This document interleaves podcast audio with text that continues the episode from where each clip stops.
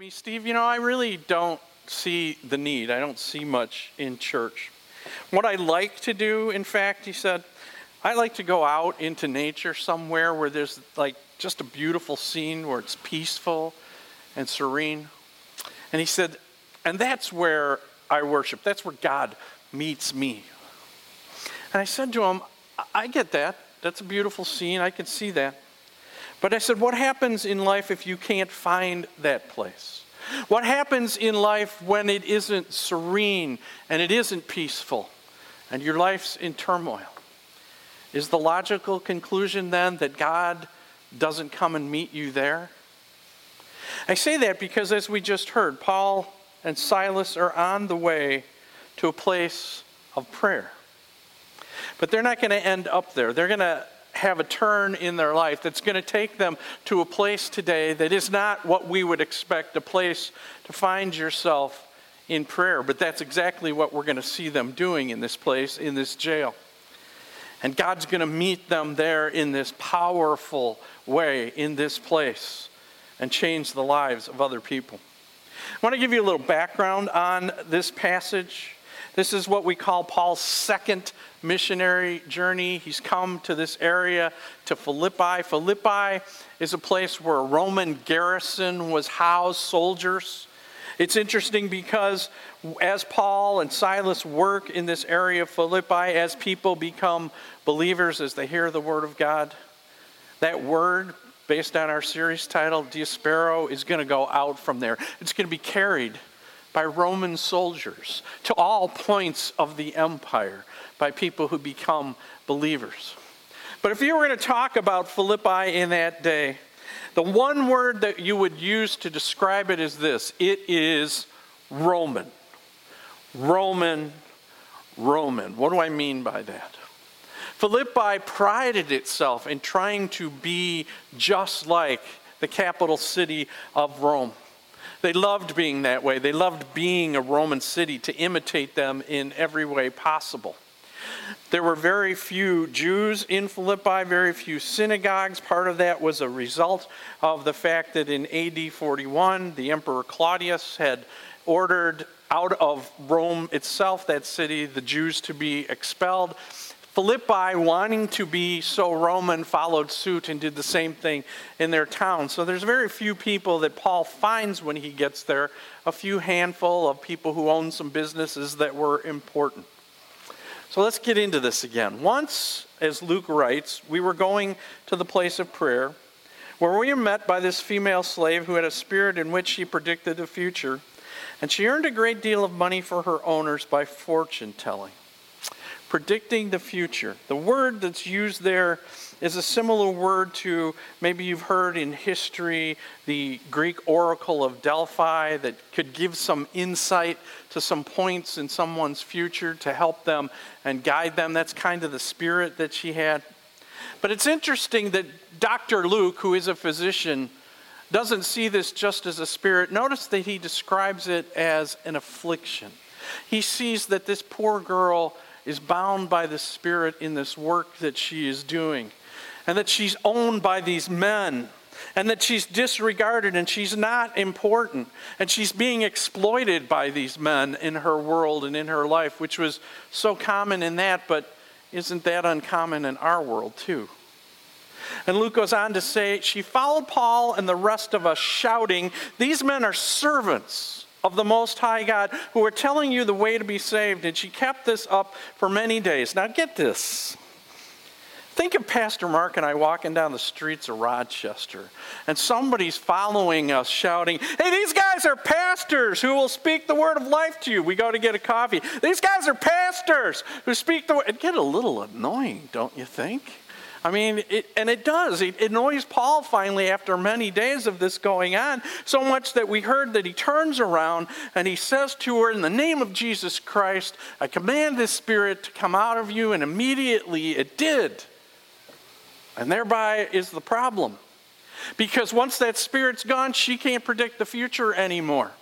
And so Luke goes on to tell us when her owners realized that their hope of making money was gone, They seized Paul and Silas and dragged them into the marketplace to face the authorities. They brought them before the magistrates and said, "These men are Jews, and they are throwing our city into an uproar by advocating customs unlawful for us Romans to accept or practice." There's a lot of words in there that should set off bells based on the background I gave you at the beginning. Remember, Philippi followed suit from Rome when Claudius put the edict to expel Jews. So that's the first thing they levy. They say, these are Jews. Boom, the crowd already is on their side because they're supposed to be expelled.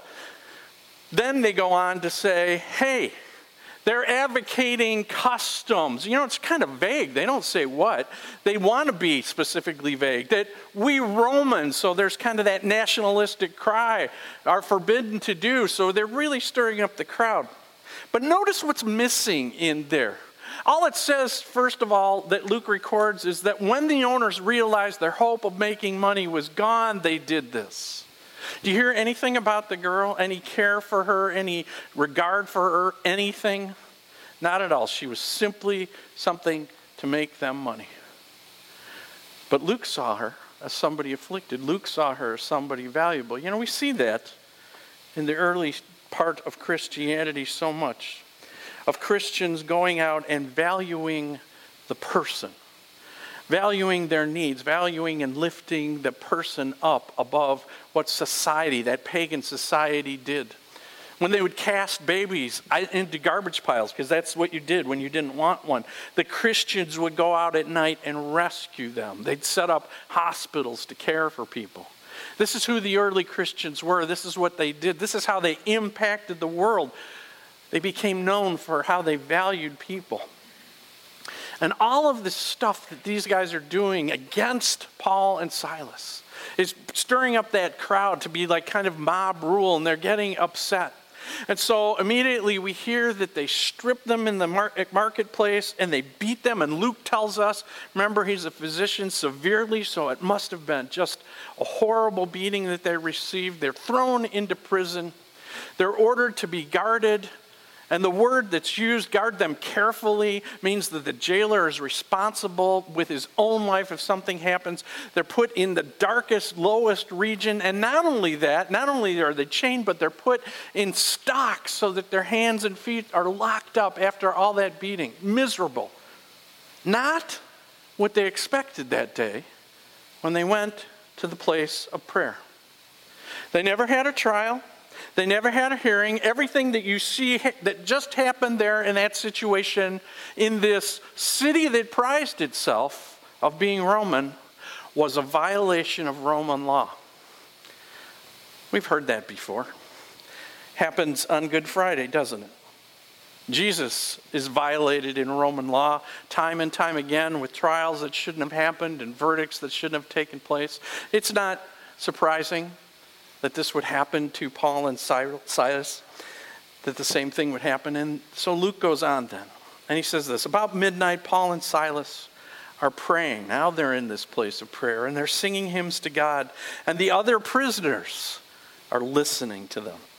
And suddenly there was such a violent earthquake that the foundations of the prison were shaken, and all at once the prison doors flew open and everyone's chains came loose. And the jailer woke up, and when he saw the prison doors opened, he drew his sword, and he was about to kill himself because he thought the prisoners had escaped. You know, as we've gone through this series, as we've walked through the book of Acts, we've seen God use different ways to release his servants, his people. We've seen angels come in and lead them out of prison. We've seen just simply without an earthquake, chains fall off. But here God uses an earthquake. Remember always, God isn't limited to one way when he wants to act in our lives. So if we don't see things happen exactly the way that we want them to happen, don't ever think that God's not working and that he can't work. He has many ways in which he works behind the scenes for us, and this is just one of them. But you know that interesting thing I said to you, that that jailer was told to guard them carefully, that his life was forfeit if something happened. And there we see it. He realizes that the prison is open. And this plot of Satan, and I say that because Satan is behind the works of what's going on. He wants to stop this message from going out into the world. And so what we see happen to these guys is the enemy working behind the scene. But the jailer, who is part of a pagan world, really understands how that pagan world works. And to him, it's a hopeless situation. And in a hopeless situation with worldly wisdom, he only sees failure. And the only answer to hopelessness and failure in the world and still today is rush headlong into self-destruction. That's the answer we see so often then, and we see it unfortunately so often today. Businesses fail and people jump out of windows when that happens, or they take their own life, or relationships fail and we see them committing suicide, or something doesn't go right in school and nobody likes me. And that's the answer. Rush headlong into self-destruction. Go there as quick as possible, because that's Satan's answer to the world, and that's what he wants us to believe. But for us as followers of Jesus, we don't rush. We look at the situation and we say, nothing's hopeless with Jesus.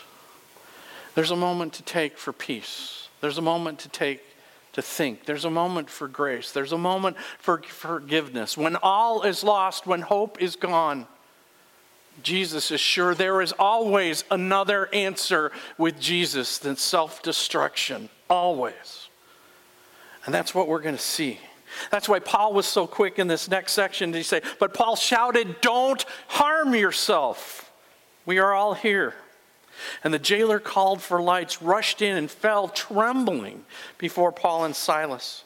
And he brought them out and he asked, sirs, what must I do to be saved?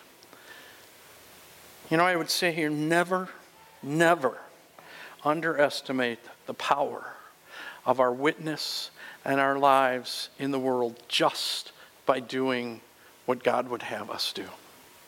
I want you to think about that witness for a minute. He's ready to fall on his sword, this jailer. And Paul shouts as quick as he can, don't do it, don't harm yourself, we're here. And you can see this, can't you? You can see the jailer coming in, dumbfounded, to see all the prisoners there, the prisoners that were listening to Paul and Silas praying and singing hymns. And I'm sure the question, well, why? Why didn't you run? Why are you still here? And Paul being able to say, you know, we serve a God who's not a Roman God, who's not a bronze statue or a marble statue or somebody in one of your temples. We serve a living God, a resurrected God, the God of heaven and earth. And that's who we see. And he's more powerful than any of the so-called gods of Rome. And that's why we're still here.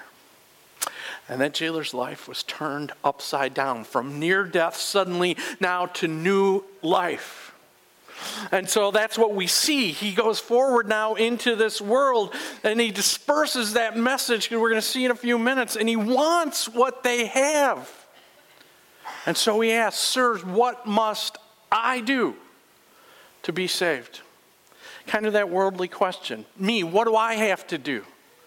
And Paul's going to say to him, there is no I in this.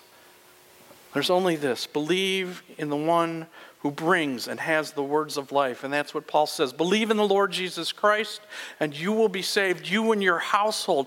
And then they spoke the word of the Lord to him and to all others in his house. What is faith? Faith is simple trust in Jesus. It's not faith plus anything else. It's just simple trust in Jesus. Jesus has salvation. Jesus gives it freely to the world. Jesus offers it to those who trust him. Trust is simply believing that what Jesus did on the cross accomplished what he said it did. Receive it or don't receive it. But that's what it is. It's no more, no less. To not believe it, to distrust Jesus, to reject it, is to say, I don't believe what Jesus did on the cross accomplished what he said. That's what it is. It's that simple. It's nothing more. But that gift is offered to all, as we see in this passage. There's no restrictions on it. There's no age limits. There's no magic formula to what you have to do. Jesus died for you. Trust him. Trust that he did what he accomplished. And that's exactly what we see. Because Luke goes on and says, at that hour of the night, the jailer took them and washed their wounds, and then immediately he and all his household were baptized. And the jailer brought them into his house and set a meal before them.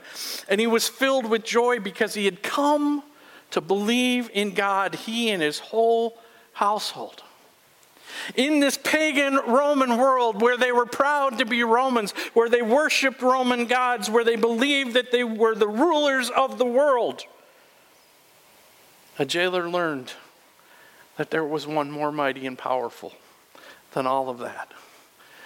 It was Jesus who died for him and who he trusted because of the word of the Lord that Paul and Silas spoke to them. What a change from a dark world of despair to a world of light, to a world of joy, from ending your life now to hope. That's the power of the gospel. The power that is still there, that goes out into the world. Never underestimate what that word of life means and how it can transform people. Paul and Silas had in mind that day to go to the place of prayer, and their life took a turn that they never expected. And God worked in that turn and used it to transform other lives. And like I said, there's nothing wrong with peaceful and serene settings, but never think that God only meets you in those settings. God meets you wherever you are, because that's the promise Jesus has made to you, to be with you to the close of the ages upon ages, to meet you in brokenness. And that's what I said to my friend that day. I said, you know, when we gather in the church, we don't gather just in peaceful and serene settings. We have brokenness in our lives. We have sorrow that we share with each other in hard times. And the blindness of the world that wants to deceive us creeps into the church too. But here together we are strengthened, because here Jesus meets us with his gifts, with his grace, with his forgiveness, through our baptism, through his supper. And Jesus is more powerful than all of those things combined in us, because he can break the chains and he can meet us here and now and in the midst of our need, not just in some wonderful, peaceful, serene setting, but in the midst of the trial and the heartache. And life is changed, and hope is reborn, and despair is transformed into joy, because that's the power of Jesus Christ and what he did for us on the cross. That jailer went a new man, and he spread the word. And we see that word in all of Philippi begin to take hold, and people believe, and lives are transformed, and they still are today. And we have the privilege to know that hope in us. Will you pray with me? Jesus, what a picture of transformation we see as your word goes out and is dispersed into all the world. Well, Lord, it still needs to be dispersed. And we are the people who are privileged to take it. Either in the witness of our lives, when somebody will ask, we can speak of who we serve, who has transformed us, and who gives us hope. Lord, may that message always be on our lips. May the transforming power of your love always move in us to reach the world, to push back the lies of the evil one, that hope is reborn and life is changed. We ask this in your name. Amen.